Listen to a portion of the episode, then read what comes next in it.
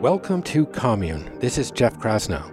Our mission is to spread the ideas and practices of the world's greatest teachers.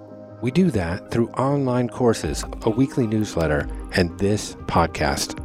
On the show, I excavate perennial spiritual questions like what is consciousness? What is the nature of reality? How do we live with purpose? Reality is infinite. We experience a narrow bandwidth of it unless we transcend our senses through meditation. We delve into practices and modalities that can heal trauma and help us thrive. Mastering the art and the science of forgiveness is necessary to move through life. A miracle is a shift in perception from fear to love. We explore the spiritual traditions that help us acknowledge that we are all connected by a power greater than us. We are all indeed individuals, yet we need to find collective and communal solutions. We build a sturdy bridge between personal wellness and societal well being. It's only when you get people who are pursuing their dreams, living their truth, and feeling good that we can actually move the needle of society forward. To learn about our courses, our community, and everything we do, visit us at onecommune.com.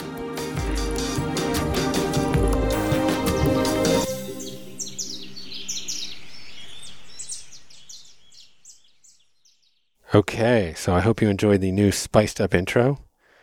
The jury is still out internally, uh, so I'd love your opinion. Okay, so I am a notoriously awful self promoter, but a quick note before jumping into today's interview. I've published a book called Communion. It's a compendium of all my commusings essays from 2020, many of which I have read here on the show. So in this book, I've also attached various writing exercises to the essays, exhortations for self examination and expression, if you will. So if you are so inclined to purchase one, it is available at onecommune.com slash communion. Okay, so today's guest on the show is Diego Perez, better known under his pen name, Yung Pueblo. Diego is the author of the new book, Clarity and Connection, which is a collection of short and wise musings on the nature of suffering, freedom, relationships, and healing. As you will soon hear, Diego and I share myriad convergent interests, including Buddhism, meditation, the middle path, the importance of completing oneself, and the utility of creative expression. We delve into all these topics and others and Diego reads a number of selections from his new book, and we collectively dissect them. It's interesting to note how differently Diego and I talk about our shared passions. I admittedly am the more verbose. Diego has a gentle, poetic simplicity to his writing and speech that is both cogent and visceral. This is one of my absolute favorite discussions I've had on the show, and I hope you find it equally scintillating. So, without further impediment, Diego Perez.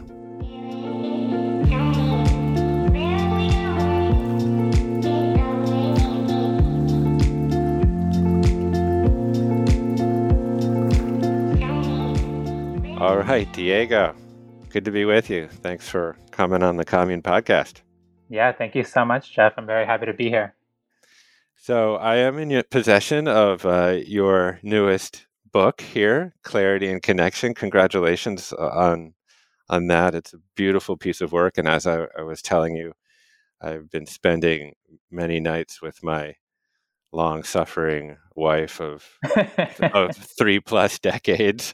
Um, she's in Costa Rica now, but before she left, we were reading this in bed before uh, before going to sleep and, and having some epiph- epiphanies. So uh, I'm I'm happy to be uh, an owner of it. And I'm looking forward to discussing um, numerous selections from it. Um, sure. And also potentially touching on some of the broader leitmotifs uh, of your work uh, and the ideas that seem to perfume a lot of your writing. Uh, but first, maybe you could describe a little bit about how you came to scribbling down all this wisdom and uh, and what are some of the ground conditions or, or central principles that inform uh, your body of work? Definitely. Um, so, yeah, I never planned to be a writer. Um, I kind of stumbled upon it after I started meditating. Um, I really, you know, was kind of like pushed into meditation uh, because I wanted to just deal with what was happening inside of me. I had so much uh, anxiety, so much sadness that had been bottled up and then just kept growing over time. And eventually it just led me into developing really nasty habits that were making me incredibly unhealthy and pushing me into greater unhappiness. And, um, and then there came a breaking point where I almost lost my life. You know, I almost died early from too much drug abuse. And um, at that point, I just took a real big shift in my life and started being really honest with myself, started uh, building better, healthier habits, and just um, before meditating, started trying to get to know myself and just practice not running away from my emotions because uh, it was not it was running away from my emotions that led me to such a dark place. now, when um, it was about July of 2012 when I started meditating, and I did my first silent 10 day Vipassana meditation course, and it was pretty profound and transformative. You know, I wasn't like fully healed or anything like that after it, but I saw that the tension in my mind was decreasing, and I was pretty impressed by that. So I kept going back, and after about the third one, I noticed that there were definitely significant results that I was seeing, and I wasn't even yet meditating daily, you know, outside of the retreats. Um, so I felt this kind of like spark of creativity bubbling up, and also this um, like idea around healing forming because I was pretty shocked that healing was even possible, and it that kind of inspired me to start jotting down different ideas and and kind of like playing around with writing. Um, and that eventually took on the form of all this Yung Pueblo work that i'm putting out now um, but the real sort of central principles that guide it are this bridge between personal transformation and global transformation and trying to really connect the two and show that when you do increase your self-love when you do get to know yourself more then you're actually going to be much more creative you're going to have much more energy for life and you're going to be much less likely to harm yourself or other people. Um, and I think that creates a very special like synergy um, within individuals so that they can then, you know, be active in the world in a whole new way and just come up with new solutions to these old problems that are, you know, that humanity is facing. Yeah, I can absolutely relate to that journey. And I suppose doing the individual work, there's an irony to it because the more you do it, the less individuated you actually feel. Ah, yeah, yeah. um, that, um, you know, oftentimes I think, you know, we talk about doing the inner work, but that that can be sort of a, a vague meme sometimes. And what, what does mm-hmm. that actually really mean? What does that work look like?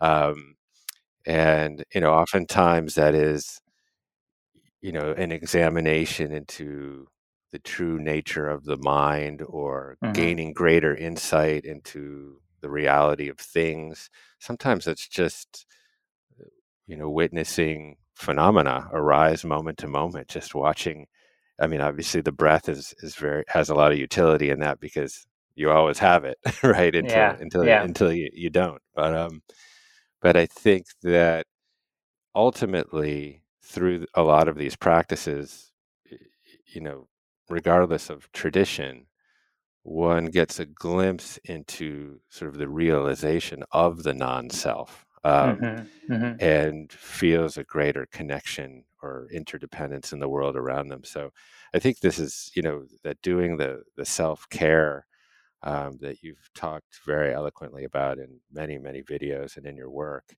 Um, in some ways, uh, it unveils this truth that self interest and the collective good are actually one and the same thing. we tend mm-hmm. to think of those things as very separate. um, you know, I, I, wonder if you could talk a little bit about freedom mm-hmm. um, mm-hmm. and what that has come to mean to you, because uh, I think your definition is is unique and interesting.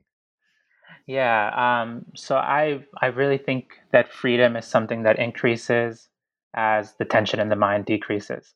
Um, so there's one thing where I've been thinking a lot about how healing and walking a path of liberation they move side by side for a certain period of time. But when you take the path of liberation, like for me personally, like I started meditating to like feel better in my mind. Um, but then through meditation, I was introduced. Sorry, I was introduced to to the path of liberation. And once I started learning about it and experiencing more within the mind body, um, and just seeing the interaction between the two, and literally, you know, feeling what you were saying, like feeling how, like when I ask myself, "What am I?" and I'm experiencing directly, like, "Oh, this is actually just this incredibly rapid combinations of mental and physical phenomena that is creating this like momentary perception of Diego or this ego of Diego. But in reality, if I were to mm. Try to deeply feel what's happening, it's just movement, it's speed, it's this um, changing phenomena that's occurring incredibly rapidly, creates the illusion of me. But being able to, you know, perceive a little more deeply into that, it does help um, just sort of like alleviate a lot of suffering. And then slowly the path of liberation just kind of opened up and I saw more and more that like, you know, it's it's worthwhile for me to take the Buddhist teaching very seriously. So I do like to give a pretty light sort of definition as, you know, your freedom increases as attention in your mind decreases.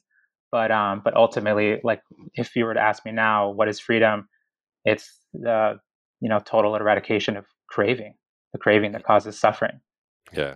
Yeah. Absolutely. Yeah and we tend to be in that place of dissatisfaction on the regular. Um, and, All the time. and uh, we'll get into it because I think one mm-hmm. of the mm-hmm. passages you, that you'll talk about um, refers to the seeking of external agents to assuage that that craving or, or those mm-hmm. discontents, and you can, and that's there's a multiplicity of external agents to to uh, to seek out. Um, and in a way, you know, uh, like uh, you know, you talk a little bit about you know your your drug addiction.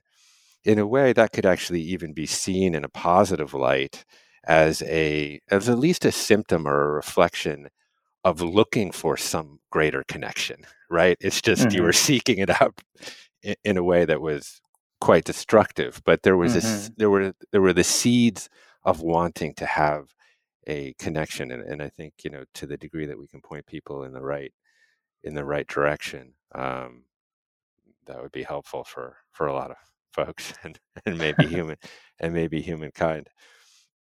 So i wonder if you could get into a few of um, the passages uh, or musings from from your book. There was one that refers to relationships and I, the, the beginning is three thoughts and i think that uh, occurs on page 95 of the of your book so i wonder if you're okay with it if you would read a few of these and um, we could start sure. with that one and then we can just talk about some of the ideas that that these passages address. Great i'll start now. Three thoughts. Relationships normally start with two people wanting to treat each other well. Harm is caused when someone does not know how to properly manage their reactions to their emotions. If you think you are your emotions, then your words and actions will resemble your mental turbulence. In relationships, it is important to understand that the other person cannot fix your emotional problems. At best, they can support you as you uncover and process your own emotional history. There is no such thing as a perfect relationship, but there are incredible relationships in which the mutual connection and support are indescribably profound. Mm, nice. Thank you. Uh, this passage brings up a number of different thoughts for me. Um, one is around the nature of emotions themselves mm-hmm. and the confusion that seems to exist around the nature of emotions. uh, even around the language associated with emotions. Oftentimes we hear people say, I am angry Mm-hmm. or I am sad. So that identification that, that you talk about. And then the other point is the nature of relationships themselves and the thrusting of uh, uh, of the requirements on one's ego of one's ego onto someone else for fixing, and um, and how that is rarely profitable. So I wonder if you could unpack maybe just the nature of emotions and how you understand that and your your Buddhist background might maybe informative here a bit. yeah, it's funny. I like the way that you just, you know, highlighted that key that key aspect about, you know, I am angry because when I reflect now on um, how my wife and I talk to each other, what we'll often say is like fear is coming up or anger is Mm. coming up, you know, and it's not it's not like I am angry, I am afraid. It's it's just this this thing is moving through me right now. And I want to be aware of that. I want to acknowledge that and I also want you to know as well so that we can both like, you know, maneuver it well as it passes through and um and we can deal with this skillfully. Um, oftentimes, I think a lot of emotions occur. They're almost like the sounds that reactions make. You know, so like we will, a situation will arise, and it'll remind us of how we felt a long time ago, and then that old reaction will come up, and it's like, oh, this situation here reminds me of a long time ago where I felt fear, and now I'm going to feel fear again. And so you're going to compound that fear, and then you're going to feel it momentarily, and then again it'll sink down into the subconscious just making that imprint of fear, you know, a little deeper, um, so that you'll be dis- you know, you'll have a disposition to feel it again in the future when a similar situation arises. Um, so it's kind of like a tricky situation where, you know, it's one thing you you want to let yourself feel whatever's happening, but you also don't want to be dominated by it, and that's um, something that, especially through 2020 and everything that's happened, it's you know just kind of realizing, okay, like, yeah, I feel tension right now, or I feel anxiety, or I feel um, like unsafe. And I'm going to be with it without becoming it. And that's Mhm. just been such a massive gift because, you know, you don't want to throw more fire onto the fire. You know, let the fire burn itself out. Let it be what it is. Honor it. Let it, you know, don't suppress it, but you don't want to feed it either. Yeah, this is one of the most powerful and, and potent lessons I think of of vipassana practice, or hmm um, is an awareness that emotions are just appearing and disappearing in consciousness moment to moment.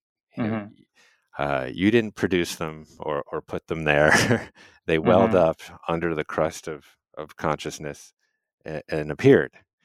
And you know, when we do fixate or identify with them, our behavior becomes adrenalized and Mm. um, you know often particularly with fear or outrage which i think we see reflected in, in the world a lot right now hmm we become you know I, I often refer to it as sort of amygdala hijack where we are, are just in this place of constant fear. And of course, there's a biochemistry associated with this as well, where there's cortisol and epinephrine flowing through our body, and then you know our our behavior is is reflected um, in a way that is convergent with that. hmm And um, this has been one of the biggest keys. I'm still very much a student, but it, at least in the in in the relationship that I have with my wife and my children and other people, to really be able to witness the nature of emotions and how they appear or how they arise and subside, hmm and and almost um, uh, almost like key into the signature that each one of them has or the valence that each one of them hmm has and you're like oh yeah that's you know rumi has that great poem about you know that emotions are sort of visitors coming to a party you know some of them invited and some of them uninvited and they just sort of come and go but you are the house right and Right. there's there's a lot of metaphors around that you are the sky and these emotions are just thoughts and sensations and clouds passing through your, your I, field of awareness. I think that's that's you know I love the way you're piecing it together because it reminds me of just the value of impermanence, right? The teaching of impermanence. Like Mm. one time uh, a while ago before the pandemic, I think it was like one of the last events that I had in public. Someone asked me like, "What is like? How can you summarize what you're learning in this life?" And I was like, "Impermanence. This is like the main thing that I'm studying. Like I study it, you know, intellectually, and I study it in the body. I'm constantly just feeling change happening, and it opens the door to this like massive amount of wisdom when you're able to really just embrace and deeply commune with the fact that impermanence is happening rapidly and all of the time. And I think it was through, you know, feeling impermanence that that helped me see like, oh right, I'm not I'm actually not this anxiety. I'm not this thing that's, you know, it feels very intense. It definitely does. And it's very feels real, but at the same time, I don't need to just make it worse. Um, and it's been pretty, you know, it's like it's like this these small amounts of liberation that happen very tiny tiny amounts, you know. But I'm really curious, who did, who did you train with? Are you from Mahasi, or you know, where, where did you get your Vipassana training? Oh, this is completely autodidactic, I will say. I mean, I, I've certainly had teachers, um, yeah, Sharon Salzberg and Jack Kornfield, uh, probably the most prominent uh, among them. Um, and uh, just had the fortune of, of being around some of them, which that's is, great. uh, I, I, I feel like yeah. I hear I hear a little like U Pandita coming out of you, but that's probably via via Sharon and yeah. And yeah. then kind of more recently, I've keyed into Sam Harris um, Mhm. and sort of working on um, the distinction between sort of dual dualism and non-dualism as it Mm. pertains to meditation um, Mhm. and, and sort of breaking down that subject object uh, Mm-hmm. dichotomy that is that is present in in in typical vipassana um, where you are still the witness where in more non-dual traditions the the delineation between kind of self and the outer world completely begins to dissolve and there is just the world and i think that this unveils uh, the illusion of self um, that we seem Mhm. to be um, moored to uh, Yeah. but this is a very much a work in progress i will say and, and as you say it is very it is a very gradual process um, yeah, yeah. that you know i- i- it's only bits of the of the jigsaw puzzle that get revealed on a and it, on a on a slow basis but um you know i think you know another thing that you know you touched on with emotion and there is this human proclivity to look at stories from our past and then project them into the future Oh, yeah. um, as a as a way to sort of continue to live within anxiety or stress or mhm. fear. This is certainly uh, a big journey in my life to um, to connect with that impermanence, as you say. That really the experience of being human is sort of bobbing down this stream of of ever changing phenomena, right? um, but that we carry with us uh, I have started to refer to as the contents of consciousness, yeah. um, which are the stories that we tell ourselves about ourselves that inform our- sense of identity, right? Mhm, Um, mhm.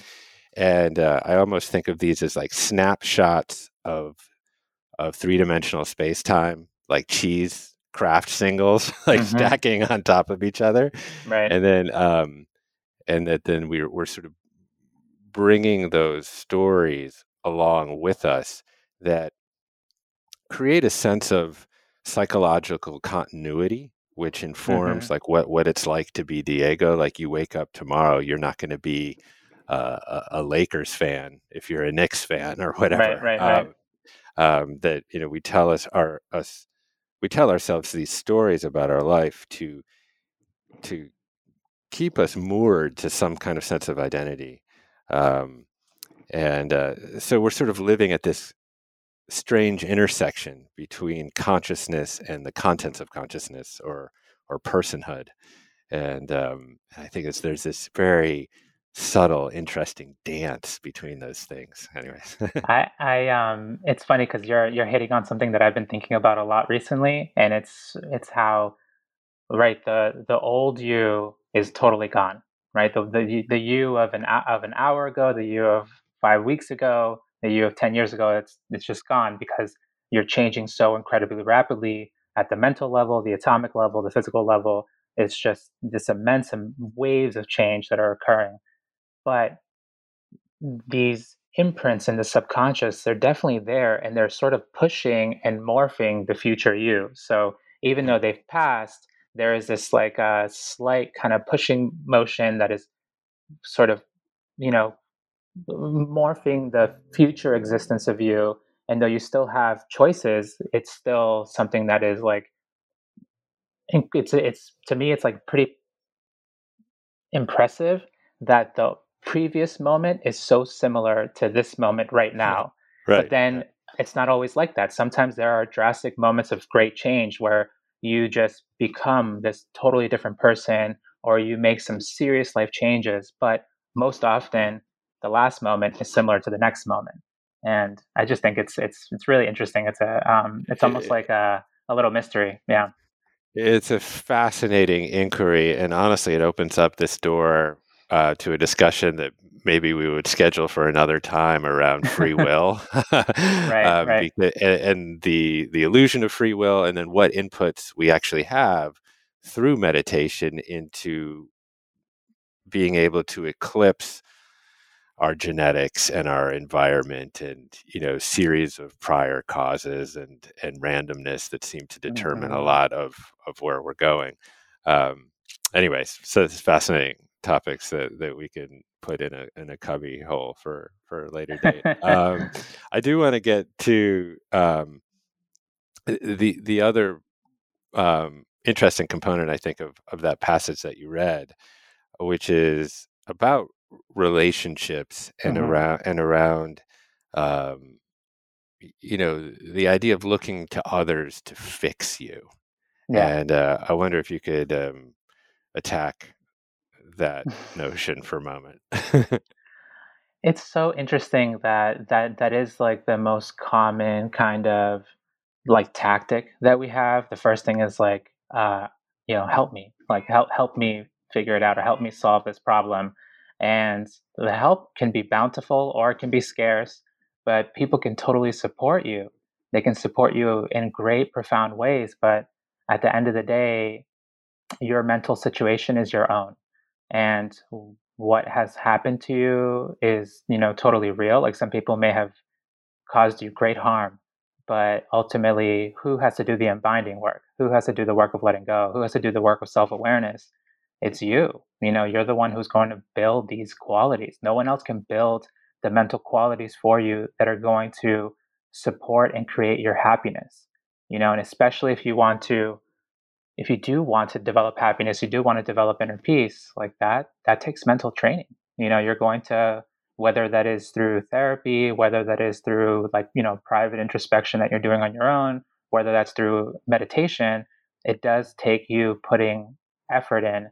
And it's the type of effort that no one can do for you. People can support the conditions for you to be able to have the space to do this work. Mm-hmm. But ultimately, you know, you're the one that's going to have to traverse your own inner forest. You're the one that's going to have to have that that courage to see all the parts of yourself, even the darkest parts. Um, yeah. And then there's no way around it. no, no, there isn't. And yeah, this is something I've certainly confronted in my own life, which is um, kind of think of as an attachment to my little self or, or mm-hmm. you know, my ego that constantly eh, you know seeks approval or bases my identity through the eyes of others or um, that sees myself in competition with others or defined by my achievements or my social status or etc and um, and that constantly defining myself in relation to all of these kind of external relationships and uh-huh, uh-huh. and again to me that has always been a pathway to suffering um, because I'll never match up. you know, I can I can always I, well, I can find almost anyone in the world more ripped than me, to be yeah, honest. Yeah. But I can also find millions upon millions of people more wealthy than me, more successful with me, more followers than me. You know, all of these kinds of uh, you know things that we're we're we're sort of basing our our um, all these metrics of, of success that seem to you know inform who we are, which are are, are very dangerous. So. Um, Cool. Well, maybe we'll we'll go on to page eight, if you don't mind. Yeah. Uh, because this is also a gem, and it brought up a lot of uh, thoughts and questions for me. Mm. I spent years unaware that I was running away from myself, always seeking company or entertainment, so that I would not have to face the dark clouds storming inside of me. Every moment was an opportunity for diversion. Friendships were a means of escape, pleasure, a temporary relief from pain. I did not notice that my relationships were shallow because of how far away I was from myself. I did not understand why solitude felt unbearable and why fun could not permanently settle turbulent emotions. For far too long, I was unaware that the only way for life to improve, for my relationships to feel rich, and for my mind to finally experience ease was for me to explore and embrace the anxious unknown that dwelled within.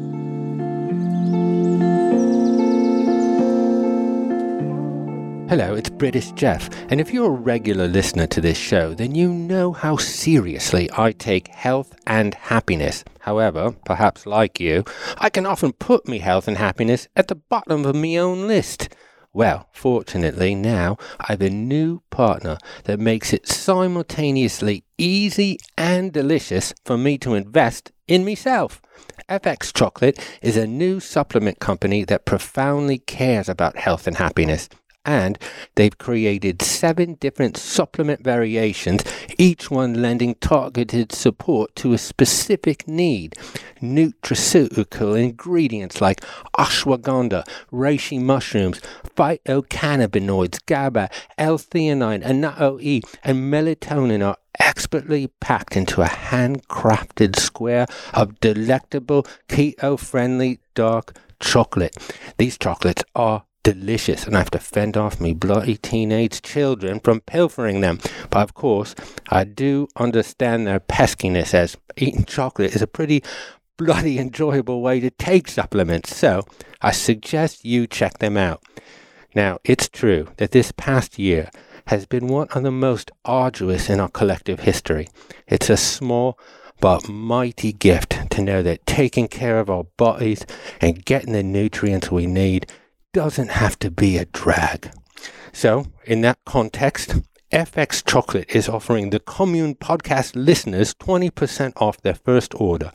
Use the promo code commune20 at checkout to get 20% off your first order at fxchocolate.com. You can have your chocolate and you can eat it too. So use promo code commune20 at checkout at fxchocolate.com.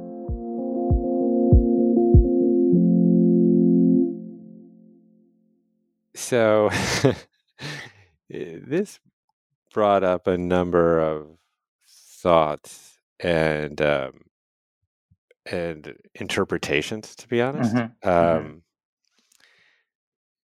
first of all, friendship, which I take here very literally and metaphorically for mm-hmm. me in terms of how I interpreted it. Um, friendships were a means of escape, pleasure, temporary uh, uh, pleasure, a temporary release from pain.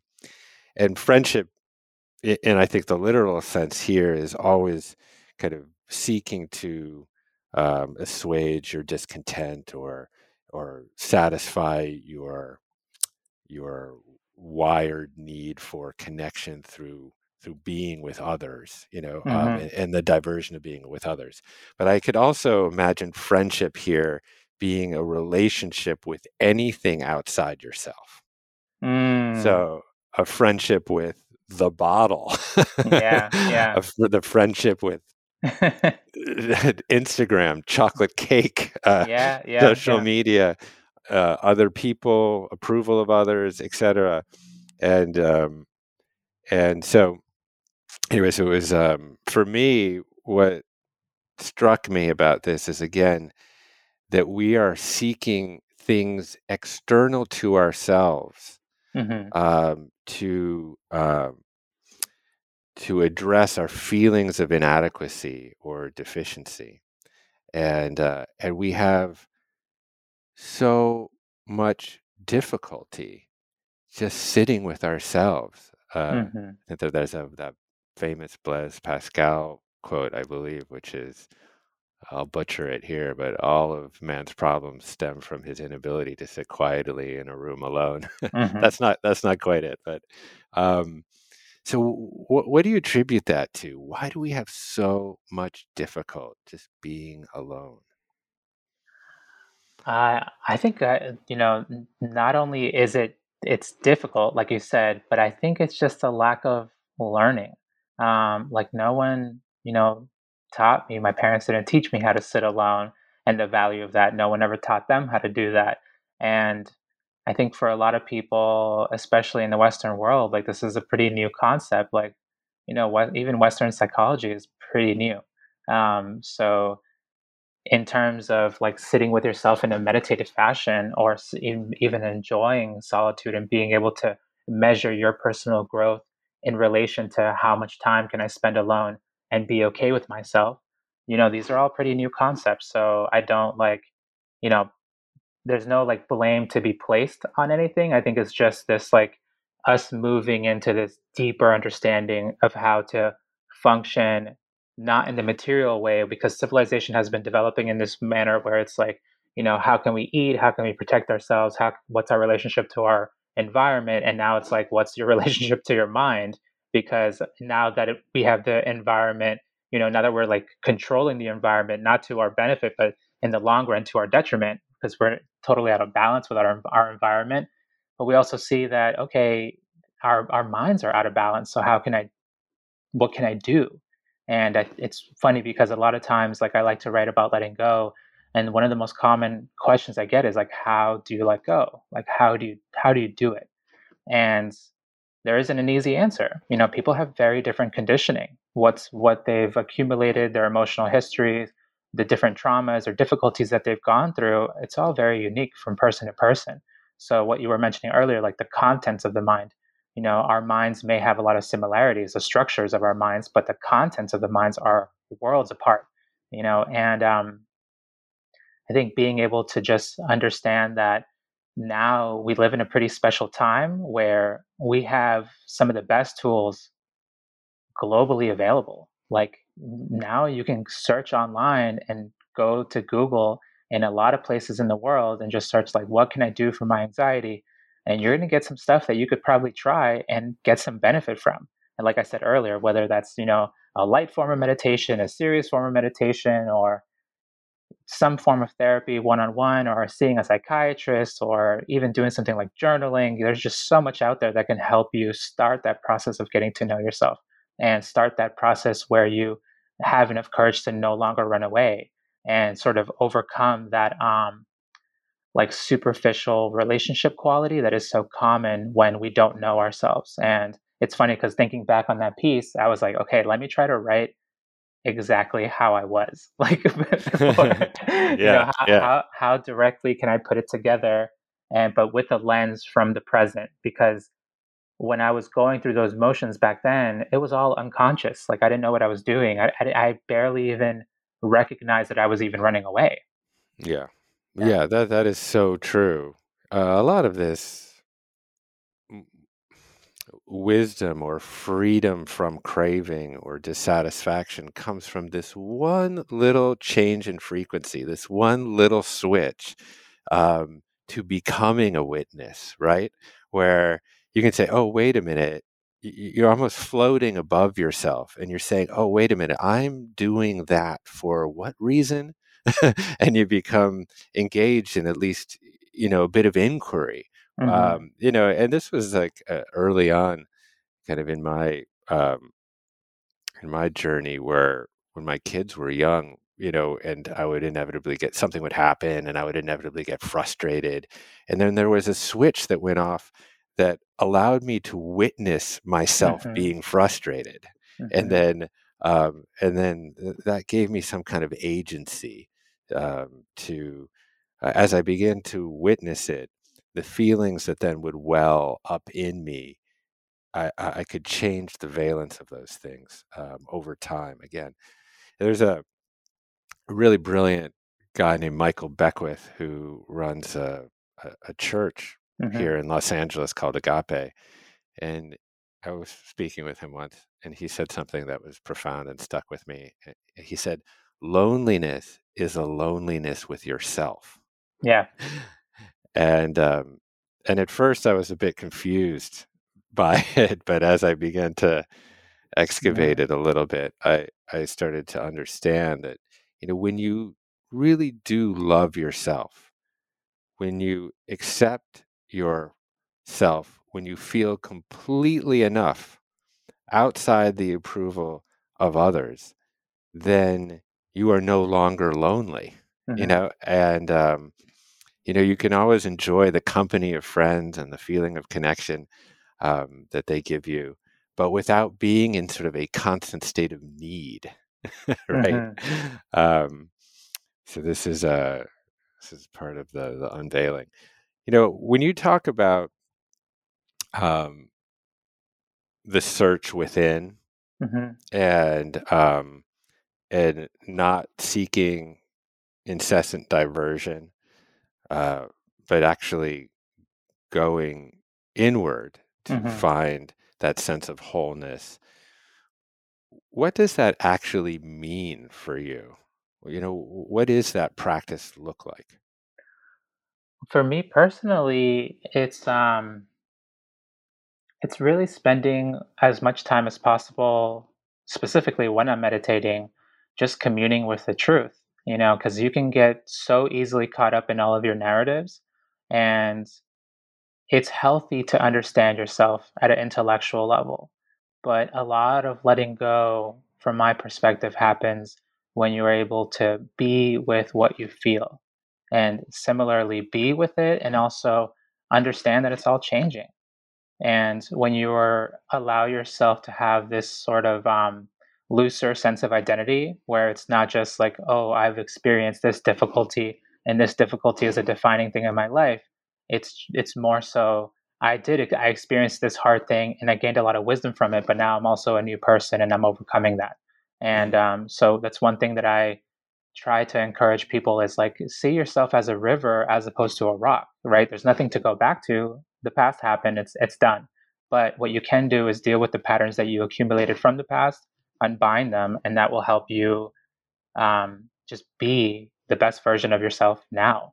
And um, but it's interesting because when i yeah when i go inward it's just this um, communion with nature like communion with truth communion with um, with trying to deeply feel the reality of change of impermanence. And it's funny the way you know you when you spend a lot of time with impermanence you do get to witness yourself and you have that space where you can sort of see yourself as an observer and watch things come and go but there's also even this uh, like a bit of a deeper expansion from from my perspective where it's like even the observer is changing you know Yes. you you think you think you're an observer but in a way you have to like be the observer to then let go of the observer and understand that the observer also has components changing components your perception your feeling your consciousness it's all they're all these moving changing things that they feel like they're real and that they're all sort of like coalesced very tightly together.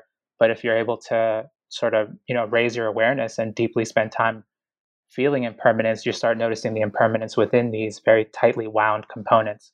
And when you loosen up that self self you know that sense of self and you start entering the world of anatta and entering the world of no self um, the amount of love that comes from that that well right? This ability to like be like Mm. oh right like this balance of the ultimate truth with the conventional truth because yeah absolutely jeff and diego are having a conversation right now and it's wonderful. I'm really enjoying it. But what's also happening you know it's just like these two bundles of subatomic particles that are hanging out that are just moving really rapidly, and for some reason we're you know spending time together, and they and it's not real. You know, Jeff and Diego are, are there. We're here, and we're also not here. And um, I think being able to balance those two truths, and even spending time, you know, feeling the ultimate truth, it has just made so much more space in my mind to not get lost in all of the the narratives. Um, because it's one thing, right? You don't want to avoid the hard parts of your life, but you also, you know, want to acknowledge them and then be able to act in the present without the past dictating the way that you're going to behave. Yeah, there's something very. There are many things, many threads to pull on there, but the the one thing he said at, at the end really is is um, inspiring me in one particular direction, um, which is we often live in the narrative self yeah and and not the experienced self wow and, nice and, and um, within the narrative self as you begin to sort of project mm. past stories into the future what you're often doing is creating what i've heard as anticipated memories mm. so and um, and this becomes, I think, a very dangerous place to live. If you're, I mean, the narrative self is is important because we wouldn't be here having this conversation if we hadn't made some plans and uh-huh, you know uh-huh. sent you a link and you know you logged on and we we re-logged on a couple times um, and so the, there, there's nothing wrong with the their narrative self but to be too anchored in the narrative self mm-hmm. i think mm-hmm. does you know create these anticipated negative memories where we are projecting past events uh, into the future, past events that have elicited certain negative emotions, and, and then playing those those forward. Um, so yeah, and, then I think the other point that is I think fascinating is that on that deeper journey um, into becoming the observer, there is a point at which even the observer dissolves. Mm-hmm and there is only the world. Mm-hmm. Mm-hmm. Uh, that the distinction between self and the world is no longer, and that that is the the true uh, unveiling of of the illusion. And you know, but this happens rarely for me. I mean, I look at like Eckhart. I'm like, he's there all the time. uh, how did he do that? Um, and and maybe he isn't. Maybe he's just a magician. But um, but I think you know these are the moments that you know Jesus and Buddha and mm-hmm, mm-hmm. Muhammad, all these prophets and mystics have prattled on about forever. Mm-hmm, um, mm-hmm. you know, eh, eh, which is either nirvana or Brahman mm-hmm. uh, or unity consciousness or you know the sensation of being connected to a power greater than you. Um, you know, this is uh, you know, you know, obviously we've we've told stories and then institutionalized those into religions, but but there's a moral intuition sitting behind all of those things, or or, or not right. necessarily moral, but an intuition sitting behind all of those things that seem to point to the same direction, which is that you know, in true inquiry, that the true nature of reality, of insight, of vipassana is is revealed. Um, and we are you know lucky enough to get glimpses of those from time to time. Um, so let's um, you know move into the uh, the next one, which is um, on page one forty, if you don't mind. And uh, sure, here it is. Talk about commitment. It is not about finding a partner who has flawless emotional maturity.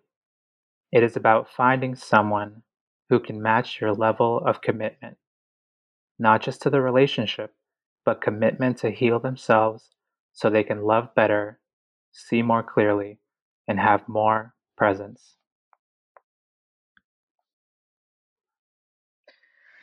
This this one um,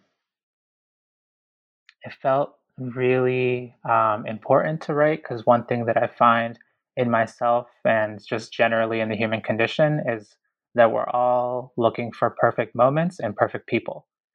and and it um and that's that's actually like a deep deep form of attachment that is just going to cause you a lot of suffering. You know human beings are just incredibly beautifully imperfect and understanding that and being able to you know kind of like just throw away that idea of the perfect person and actually find someone that you not only have like an intuitive connection with but that you have this possibility of really building with them to build something beautiful with them that they're willing to work on their own issues because everyone comes with their baggage everyone has their hard moments that have left imprints in them but now are they willing to work with them? Like you're not going to find like it's going to be really rare to find someone who's like you know totally healed or totally emotionally mature 24 7 so but what you can do is find people who are open to these things who are sort of like ready to like dig deeper and then who can make that connection with how valuable it is to build inner harmony and how that inner harmony is going to flow out into the harmony of the relationship. And mm-hmm. it's it's something that i've you know i found in my own relationship with my wife. We met together we like so we got together pretty young. She was 18 and i was 19 and we've been together for like 13 and a half years. And the first part of our relationship was just utter chaos you know it was just like i didn't know myself she didn't know herself there was zero emotional maturity we we didn't um, we didn't know how to deal with hard moments in an effective way so it wasn't until after we started meditating and after we both started individually building certain degrees of self awareness that we started, you know, sort of like building a healthier mechanism for our relationship or like a healthier structure for our relationship. And now we try to do our best to just like be in this like constant communication where we're like, how are you feeling? You know, or you just voluntarily say like, yeah, I don't, I don't feel that good today. And it's like, great, you know, like great. Cause now we, instead of allowing that feeling of not feeling good if you know when you don't acknowledge it that quickly can become a motivator for you to like jump into a narrative and then try to like make that someone else's fault and you know create a mess where there's no need for a mess to be at all. And like granted sometimes we totally make mistakes and say something things that to each other where we're like oh i I'm, you know i shouldn't have said that. That was that was really silly. But then there are, are also a lot of times where you know my wife she like my, my favorite example is of when she used to commute to work in New York City and she would come back home, she would, um, you know, start telling me like, oh, you know, like I had a really hard day at work. And that act alone made our evening so much better because I knew I'm like, okay, she doesn't feel that good. So let me step up, do a lot more of the chores that we would share in the evening and just be like, you know, move really gently around her. And just take the the sort of like the pressure of the situation where you're not expecting your partner to constantly be happy because that's just that's just not possible but um i think like you know from that inner harmony that you build and from that self-awareness that communication can become so strong where you can build something beautiful you know you can build something really beautiful with another person and even though it's not going to be perfect and there's still going to be ups and downs and there may still be disagreements you at least will have like the patience and the you know that ability to not constantly project onto each other and just have some new some new tools that can help you just make better decisions together.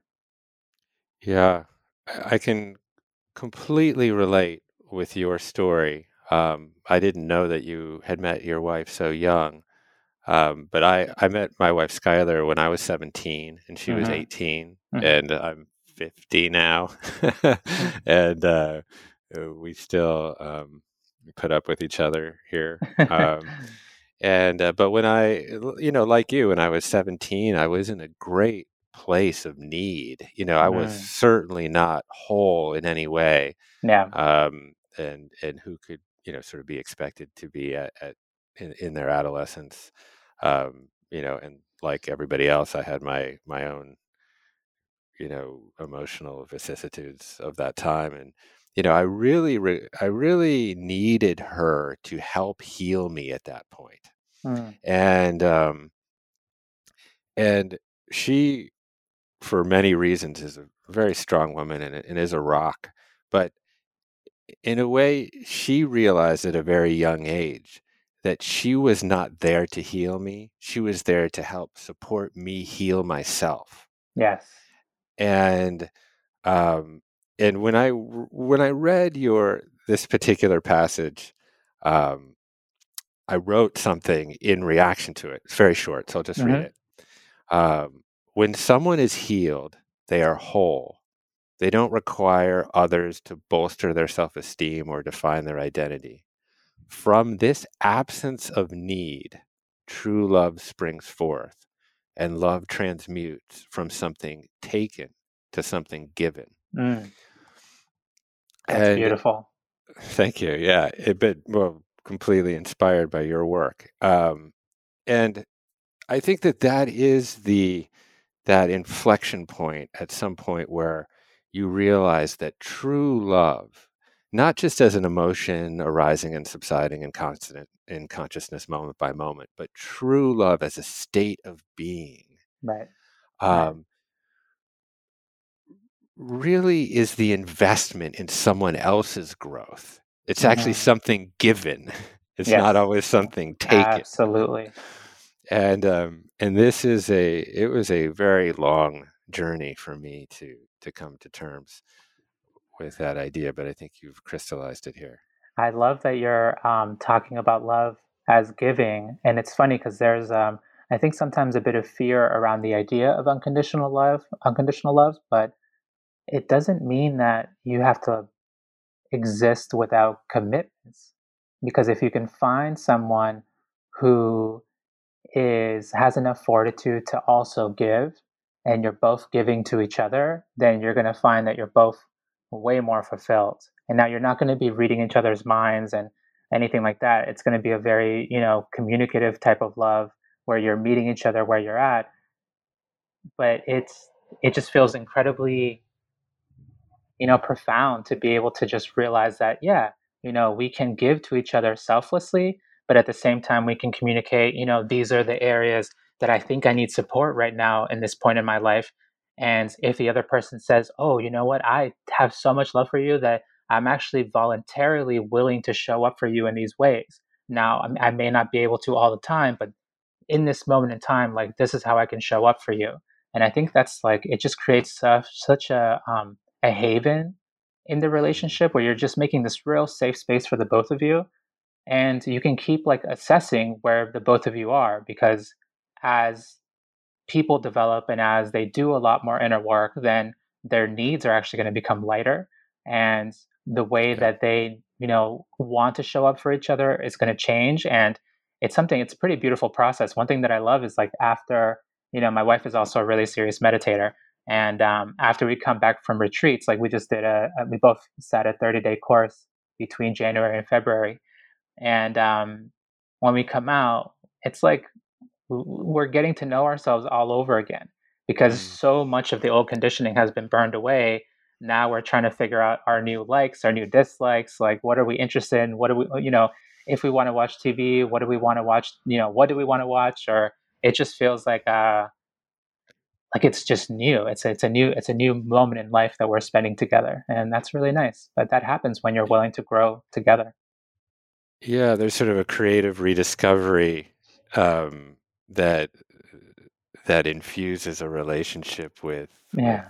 perpetual freshness, right, and yeah. newness there. um, you know, um, I think you know we often feel very much like we shape the world, hmm. but when upon greater examination, the world very much shapes the self, and so to mm-hmm be able to take time and examine in what ways is the world shaping me? What are the hegemonic influences of media or um, or or uh, cultural mores or you know ideas that are are are shaping my reactions to things and to have a, a respite from that is I think important. Uh, another just brief note on the on the nature of commitment. Um, I'd love to kind of get your impressions of this. Is you know, obviously I've been committed for a long time, so I'm mm-hmm. trying to find value in it, just, just, to justify my own life choices. And but for me, this is actually true. Is that commitment has been incredibly liberating for me. Oh yeah. Um, and I think commitment is so often framed within the brackets of sacrifice and, and limitation and what you're giving up.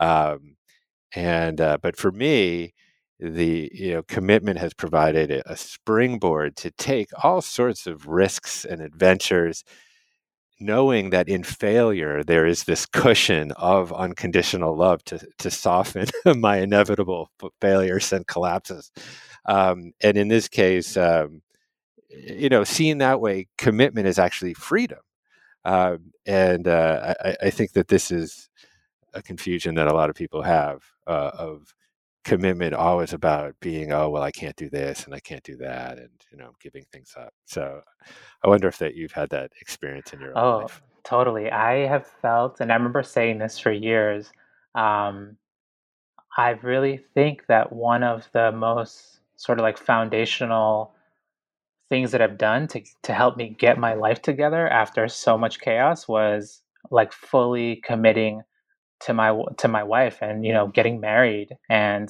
um, just deciding that the two of us you know separately deciding that we're going to practice life together. We're just going to mm. do this and we're going to see it through. And it's just such a um, it's like the type of decision that just keeps giving ample rewards where we you know like i just I, I think honestly like being married has just helped me focus on okay, how can I love my wife and my family and my friends really well? And there's no, you know, I'm not no longer on the search for like a good partner. And I see how difficult that search is. Like it, it's a hard one. And I see, you know, my friends struggle with it, and and I feel incredibly fortunate to not um, to not be looking, but instead to be building. Mm-hmm. Yeah. Um, I think there's a higher power trying to get in touch with you. Um, so let's, if you, I, I want to be mindful of your time. Um, if you do have one more little chunk of, of available space time, um, I'd love to just do one more little passage uh, because I think it's so prescient for today. Um, so this is from page 156, and uh, and it addresses the middle way. Mm. This one goes Do not think in extremes. The answer is rarely all or nothing. Skillful action is finding pathways even amidst contradictory options.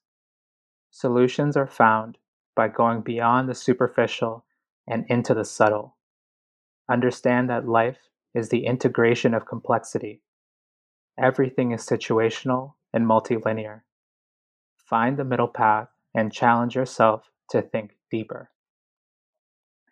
You know, it's funny. Um, I just like in one of the last moments where we were like editing the the book and uh, making the very final version of it, I shoved this piece right in there, and um, and, it, and it really wasn't wasn't going to be a part, but it's it's cool seeing that people are really connecting with it because it's totally in relation to the moment that we're in where I feel like um you know media and social media it sort of sets us up in a situation where we're constantly reacting.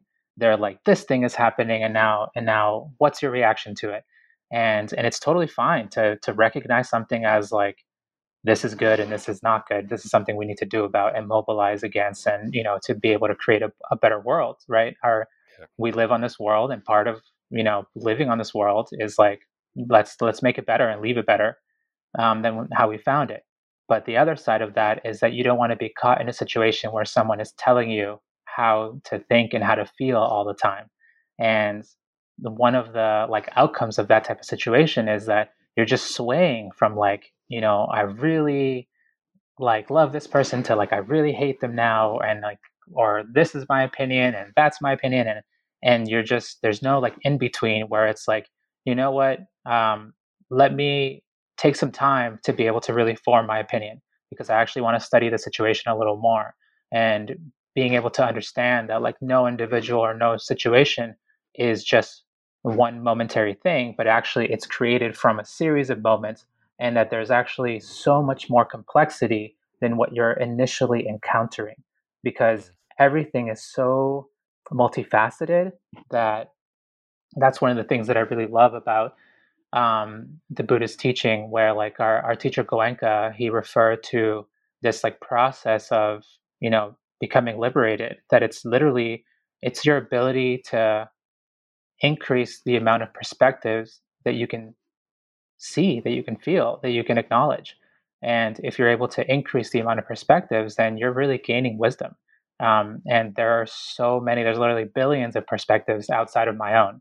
So, what else is out there? Yeah. And this is this great balance between humility mm. and seeking out multiple perspectives, but also not succumbing to moral relativism, because I, mm-hmm. I, do mm-hmm. think moral relativism is a is a is a problem, and um, and uh, uh, you know obviously the the middle path or the middle way emerges directly from from Buddha's teachings and mm-hmm. uh, connected to the eightfold path of mm-hmm. right speech and right action and right work and a bunch of other right things that I can't remember at this moment. but as the path to to enlightenment or into understanding, having a better insight into the true nature of things. And to be honest, right now, mm-hmm. the middle path is potentially the most radical place one can be uh, because uh, you know you, you don't have to look around far to notice that society seems to have completely gravitated towards binary oppositions and, and mm-hmm. polar mm-hmm. extremes and we've seen it in our you know socio-political landscape we see it with covid and covid deniers and masks and don't mm-hmm. wear masks and vaccines and I don't want to take vaccines and you know blue lives matter and black lives matter and Trump and never Trump and I mean you just keep going on and on and and there does not seem to be a lot of space for nuanced conversation or complicated inquiry but you know as you say so much of the time um, you know the true nature of things is very complicated and as you beautifully put the you know life is the integration of complexity mm-hmm. um, and you know when we discover these shades of gray and nuance there's a lot of compassion in there mm-hmm. and we tend to find moderation and consensus and the things that we really need like social cohesion um, in this practice of of of of really uh, taking a lot of different perspectives into account. So I wonder, with specific regards to social media, how you've been able to forge this middle path. Um, because just the nature of social media itself and all of the machine learning and algorithms that have leveraged human negativity bias to you know spread ideas that keep people in a constant state of fear and anxiety. Um, obviously, many people have watched The Social Dilemma, uh, mm-hmm. uh, you know, which posits this notion that you know sensationalist ideas or ideas that don't have any basis in fact tend to spread six times faster than than than truth and you know sort of paints the this picture that the truth is quite boring uh, and non-viral. But you seem to have somehow figured out a way to to beat the algorithm. You may be the only person alive that has managed to find virality in the middle path. How can mm. you possibly explain that um that's interesting. I think um, it's a, a mixture of minimalism, the message, and right place, right time. Um, I, I, you know, when I started off, I really wanted to combine a lot of these, like my perspective on these old ideas. Um, but I wanted to bring them through this lens of minimalism. I wanted to chop out as many words as possible. That's why my first book, Inward, is like incredibly lean. Um, this my new book, Clarity and Connection, it I think it's like twice it has twice the word count that inward has. Um, but at the time when I started, I, re- I really wanted to just like let me be as direct as possible because I know the speed of the internet. The internet just moves incredibly fast. So if you want to try to connect with someone, especially on like a, an, a deeper idea, um, you only have a moment. Mm-hmm. And that kind of that plus the fact that um, it feels like the right time. I think we live, especially with my generation, um, like we know that like money is useful, but we know it's not going to bring us happiness. And you know, we're the generation that like emerged like out of mental health. You know, this this whole idea that like we need to do something about our minds and we need to do something that's going to help us not only find mental stability but also real happiness.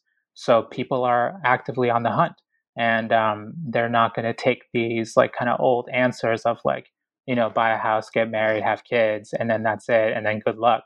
You know, there has to be something deeper than that, and um, and I think I was just like you know another person that was on that journey that you know had a lot of things that they needed to heal, and I think because um, I think it was helpful that like you know i'm not fully liberated i'm not enlightened there's not there's really nothing special about me. I'm just another another person who's who's out there on the path. Um, but a lot of people are just more attracted to healing themselves and a lot of people are now like thinking about the buddhist teachings in different ways or other teachings you know vedic teachings or just like anything that is trying to more deeply understand um, the more like metaphysical sides of life and no longer pushing them away into like, oh, that's spiritual.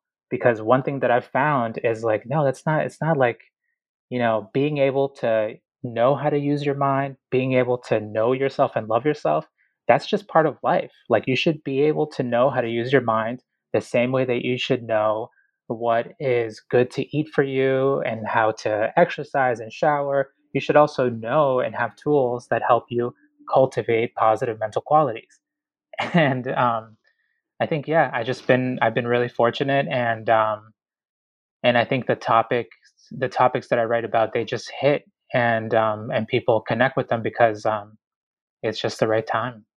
Yeah, I, agree, and um, but I don't agree with the fact that you're not special. I think you're incredibly unique and special. But um, but we can argue about that at some other juncture. um, you know, it does seem though that there is an addiction to outrage and to being in a state of outrage. Um, mm. and you write just beautifully um, about gentleness. Mm. And but you don't witness a lot of gentleness, you know, particularly on social media. You know, mm-hmm. people seem to be, you know, hurling vitriolic barbs at each other, um, you, you, know, without much hesitation. And uh, it's something that really worries and concerns me that we've become so addicted to living in outrage and that and that that the edges of our society seem to be growing and becoming more radicalized that we're becoming more tribalized more atomized mm-hmm. um, but you are staking out this very radical place in the center. Um, that uh, I, I, agree, it is. It feels like a salve, um, and I think when people do come across it in their feeds, as I do, mm-hmm. it's like, oh, what a relief! You know, I'm not triggered. You know, mm-hmm. I'm actually, I'm challenged. I'm interested. I'm I'm digging deeper uh, I'm not having this emotional reaction to a judgment that I have about something else, which is uh, uh, a tenet of, of Stoicism that I'm starting to wade into. Uh, so I, th- you know, I, I just I, I think what you're doing is so important and so powerful, and also just very difficult. Um, so yeah, I applaud that very much. And the, the last thing I'll ask you is um, is about intuition. Mm-hmm. Um, you write a lot about intuition, and I sense that, that you feel that it's quite useful, um, and uh, and that there's risk associated with it, but it also can really um, contribute to a fulfilling life. Mm-hmm. So I, I have a lot of confusion myself about intuition and its utility. Um, but I want to ask you, kind of, how do you how do you think about it, and why do you think it's important? I think about it. I feel like intuition is deeply connected to your like real aspirations for this life, and not just you know what society wants you to do, what your parents want you to do, but like what you like karmically are here to get done. And in a lot of ways i think intuition will like lead you to this to these points where you know they may be difficult or not but they're here to like unfurl and allow the like evolution of the best parts of yourself. Um, and it's similar like there there are moments where um, intuition just felt right. Like you know when i met my wife i was like okay like this person is massively special i need to spend time with them or the first time I heard about Vipassana, like I never really thought about meditating. And then I was like, oh, yeah, yeah, I need to do that. You know, like it just clicked. Mm-hmm. And there isn't this, um, you know, it's, I can tell that it's not fear or it's not anxiety because there's this very kind of calm persistence in it where it doesn't feel like it's riddled with tension. It's just like, you should do this, you know, and it mm-hmm. keep, and it keeps coming up. Um, and I have the choice of whether I'm going to listen to it or not. Um, but I've often found that, like intuition, if you follow it, it'll lead you to beautiful places, but it's also going to lead you to some places that are really difficult. So that because they're there for your growth. Like I remember when I mm. when I realized, like, okay, I want to be a writer, but like let me tell you, like that, especially with the first book, like that was incredibly hard. Like to be able to create that, to be able to overcome like all the issues that I had in regards to like perfectionism and doing things right or even getting things wrong. Um, I had to like really beat myself at a very deep level, but it was the right thing. Like I, am glad that you know I was able to put it out there. But um, I really just think of intuition as like leading you to your deepest aspirations, and it just being this like calm persistence that um, where things like click and feel correct. So it's like, yep. Even when you meet someone new, and you're like, oh yeah, this person, I should spend time with them. This is a real friend, and I've only you know met you for like a few minutes. Thank you, Diego. I appreciate um, your time. I hope that we get to see each other in three dimensional space um, mm. at some time. If you're in Los Angeles, you have a cabin with your name on it at any time. Thank you so much, and thank you so much again for having me on. And this has been like a really awesome conversation. I really appreciate it.